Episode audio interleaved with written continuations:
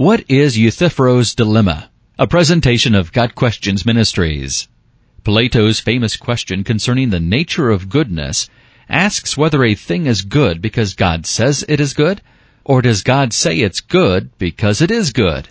This is known as Euthyphro's Dilemma, named after the character Euthyphro in Plato's Socratic dialogue on the subject of goodness. The problem this question raises for the Christian is twofold. First, if a thing is good simply because God says it is, then it seems that God could say anything was good and it would be. This might include things which we instinctively know to be evil, like rape or murder. But we don't want a morality based on God's arbitrary declarations, so it seems this choice is a poor one for the believer. However, if God is simply reporting a thing's goodness, then he is no longer the standard for goodness and seems to be at the mercy of some outside standard. But we don't want there to be a standard above God that he must bow to, so this response does not seem attractive either. Hence the dilemma.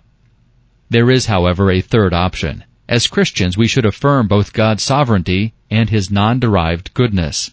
Thus, we don't want a standard that is arbitrary, nor one that exists outside or above God. Fortunately, God is both supremely sovereign and good. Therefore, God's nature itself can serve as the standard of goodness, and God can base his declarations of goodness on himself. God's nature is unchangeable and wholly good. Thus, his will is not arbitrary, and his declarations are always true. This solves both issues. How is God the standard of goodness? Because he is the creator. A thing's goodness is determined by its purpose.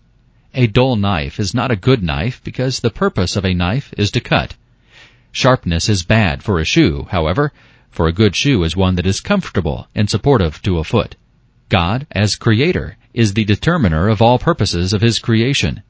What he makes is made purposefully, and anything that stands in the way of that purpose is bad. Rape is evil because that is not what sex is made to be. Murder is evil because it is not the purpose of humans to arbitrarily decide when people should die. Note that this does not necessarily vilify all human-caused deaths, such as capital punishment or war. If God has stated guidelines for these actions, then it is no longer arbitrary human will being carried out. In conclusion, a thing is good to the degree that it fulfills its purposes. Because God is the creator of all things, according to his own good nature, he is therefore both the standard and declarer of goodness. This has been a presentation of Got Questions Ministries, www.gotquestions.org.